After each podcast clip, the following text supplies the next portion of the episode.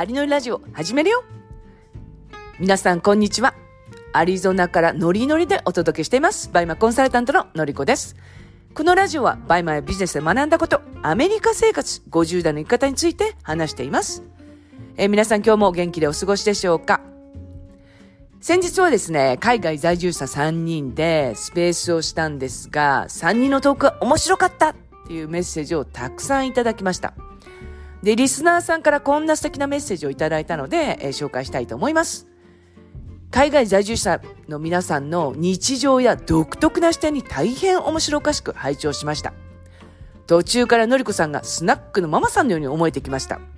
良い意味で安心感を与える存在。聞き上手で豪快な笑い声がこちらまで幸せな気分になりました。ありがとうございました。次回も楽しみにしています。っていう、もう飛び跳ねちゃうぐらい嬉しいメッセージじゃないですか。で、その方に、もう銀座のスナックオープンしましょうかみたいなメッセージを送ったら、その時には花束持っていきますみたいなやり取りをしてたんですね。で、えー、まあ、 BUYMA を通してツイッターをやることになって、やっぱりツイッターからこう知り合う方ってすごく多くなってるので、なんかこういうメッセージをいただけると本当嬉しいなと思います。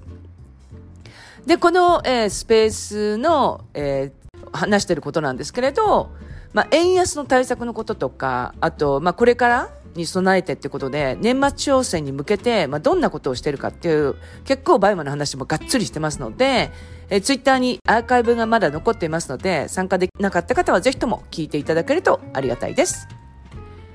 で、このスペースをなぜやったかって言いますと、え実は海外在住者の方、え天津風さんって言うんですけれど、方がウクライナにそのチャリティーで、まあ、寄付をしてるんですね。で、今回その3人で、え9月の23日、日本時間の、え22時から、ズームでお茶会を、え開催するんですが、その参加費っていうのを、まあ、寄付をするんですよ。ですので、もし、えー、参加したいっていう方は、私のこのポッドキャストの詳細の公式 LINE のえー、URL を貼っておきますので、まあ、そこから登録していただいて、お茶会参加希望っていうメッセージを送っていただけましたら、えー、お申し込みできますので、ぜひぜひ参加していただけたら嬉しいです。えー、今日はですね、結構最近気分が乗らないとか、まあ、モチベーションが下がってるっていうことを、まあ、メッセージいただくんですね。まあ、なんだか、えー、気分が乗らないとか、まあ、ブルーな時には、まあ、どんな過ごし方をしたらいいかなっていう話をしていきたいと思います。日本は今日9月1日ですよね。特別、まあ、嫌なことがあったわけじゃない。けど、なんだかそのブルーな時ってあるじゃないですか。なんかこう、ちょっとしたことでこう、もやもやしたりとか、もう何気ないことで、こう、気分が乗らないことってあると思うんですよね。まあ、そんな時に、どんな風にまあ、してったらいいかってことなんですけれど、なんかこう、気分が乗らない時って、こう、無理やりこう何かを、まあ、やるっていうのもありなんですけれど、まあ、そうすると、なんか、いい、こう、仕事ができなかったり、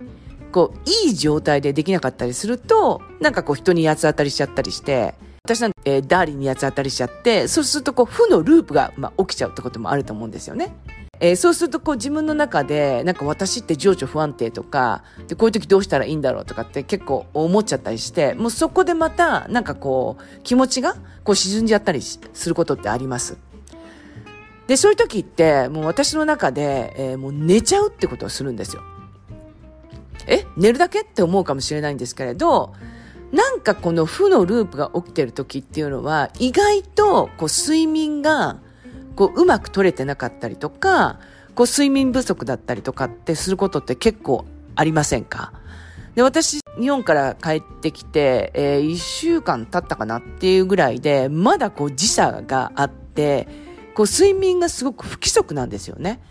で、そういう時って、すごくその、やっぱこう何かを、こうクリエイティブなことを考えたりするのって、結構え難しかったりするので、で、なんかその気持ちが前向きじゃないと、私結構寝ちゃうってことをするんですよ。で、えー、皆さんも経験あると思うんですけれど、本当ぐっすり寝た翌日？要するにそう、睡眠がこう気持ちよく取れた時って、翌日気分がすっきりしていますよね。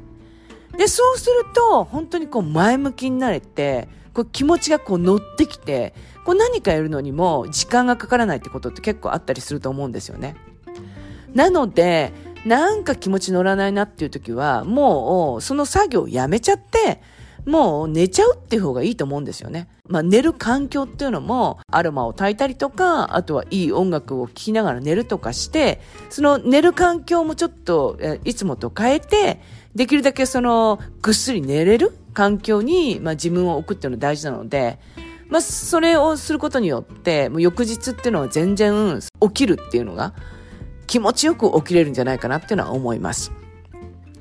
で、もう一つなんですけれど、まあ、最近というかまあ本当にアリゾナ帰ってきてから、まあ、取り入れてることが一つありまして、で、それっていうのが、まあ、ソロウォーキングってことなんですよ。で、ソロウォーキングって何って今思ってる方いらっしゃるかもしれないんですけれど、え、本を、まあ、読みまして、まあ、その本っていうのが、まあ、いくつになってもずっとやりたかったことをやりなさいっていう本なんですね。で、その中に、まあ、ソロウォーキングが、まあ、おすすめですよって書いてあったんですけれど、で、この、あの、いくつになってもずっとやりたかったをやりなさいっていうことの意味合いとは、あの、特にその、リンクしてるわけじゃないんですけれど、そのソロウォーキングっていうことだけに私はちょっとフォーカスを置いて、で、これをもうアリゾナに戻ってきたから、まあ取り入れているんですね。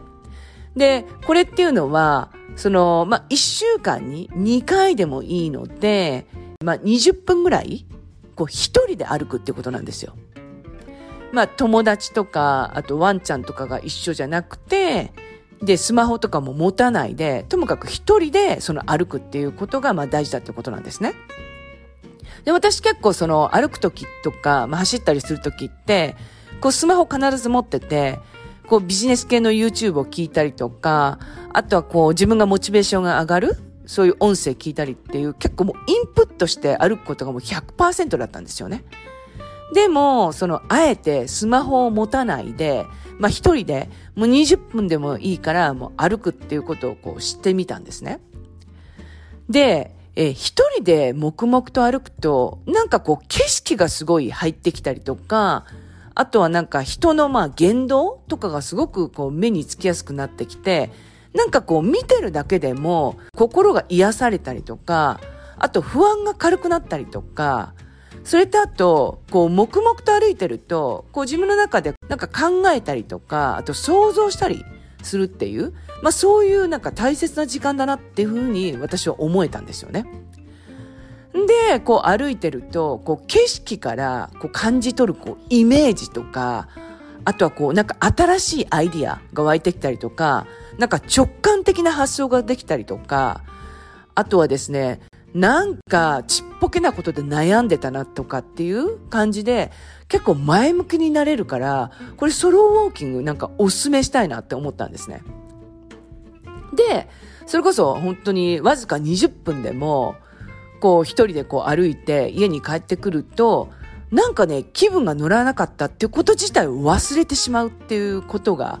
あって、あ、これいいなって思ったので、えー、最近はもうソロウォーキングをもうできるだけ、まあ、するようにというか、その時間をとって、もう一人でもう20分こう歩くってことをしています。これって別に全てソロウォーキングをしなくてもいいと思うんですよ。例えば、その 1, 1週間にも2回だけは、まあ、ソローウォーキングをして、まあ、あとはそのインプットする時間とか、あとは友達とかワンちゃんと歩く時間っていう感じで、まあ、分ければいいことであって、ですが、その、まあ、週に2回だけは、一人で歩くっていうようなことを、まあ、や、見ることによって、こう、気分が上がったりとか、もうモチベーション上がってくるんじゃないかなってのは思います。